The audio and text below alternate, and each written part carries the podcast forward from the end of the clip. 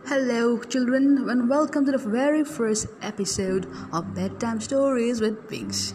Yes, today I bring to you a story from the Arabian Nights, and we call it the Sinbad the Sailor and his seven voyages. Yes, so before we begin the voyages, let me tell you how it all came into being.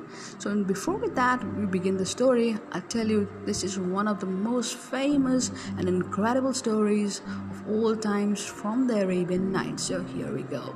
Well, once upon a time in Baghdad, there lived a porter. Now, do you know who was a porter, my friends? Uh, the porter is a man who has to carry loads and loads of goods on his back. That can be terrible, isn't it? Well, on a sunny day, exhausted from carrying the heavy burden in his back, the porter collapsed on the pavement of a nice little leafy lane. As he sat on the street, he got a beautiful fragrance coming from a grand mansion nearby. The sounds of the merriment, the laughter, and the smell of delicious food emanated from the mansion. Oh, what a sense of relief the porter must have felt with those beautiful sights and smells. But then reality brought him back to his feet, and he felt very sad. He had no food, he had no luxury, he was absolutely disappointed with his life. And then he let out a huge cry. He cursed the God and said, Why are some people rich and why are some people poor? What have I done to deserve such misery? Why could I not lead a happy life like the owner of this grand mansion? That's what he said. He sighed and he just flopped on the ground. Upon hearing his cry, the guards of the mansion just rushed to him they called him inside the palace. The porter, of course, was awestruck. I mean, why the hell did these people they call him? You know, he never knew why they called him, and he was scared actually. So he asked these guards, you know, why does the master of the mansion call me? The guard smiled and said to him, Well, perhaps you don't know, it is the legend himself, Sinbad the sailor, the master of the seven seas himself wants to see you. They were shocked beyond belief. You know, the porter couldn't believe himself. Oh my goodness, Sinbad the sailor wants to see me of all people. Well, he was stuck with disbelief, I must say. But whatever it is, he went inside the palace. Oh, how beautiful was the palace! It was magnificent beyond your wildest dreams. There were beautiful marble tops, there were beautiful statues, everything about it was so gala. The porter could not imagine whether he was in heaven or was this a palace.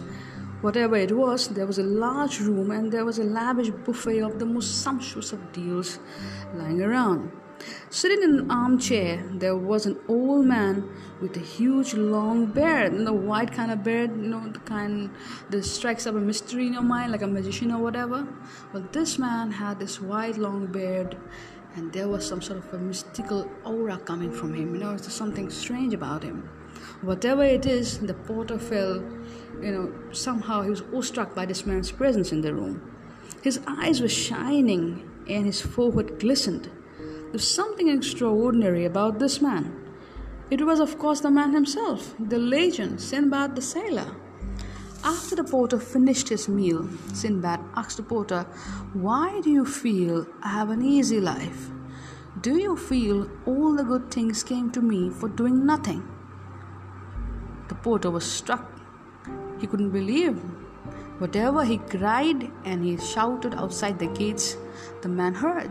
Oh my goodness, what am I going to do? That's the what the porter thought. Well, Sinbad looked at him in the eye and said, No, it took me years of toil and hard work, you know, to be here where I am. Now, I'll tell you, my dear friend, fortune favors the brave, and you need hard work, dedication, and motivation to achieve your goals. Now Sinbad told the porter, Come, my friend, you sit here and I will tell you how it all began, how I became what I am today, what people call me the master of the seven seas.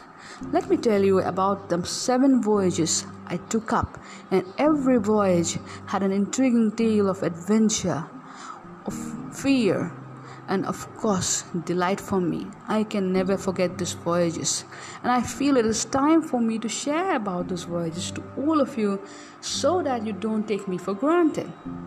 Well, The porter, of course, sat down, and then Sinbad began recounting his tales of adventure.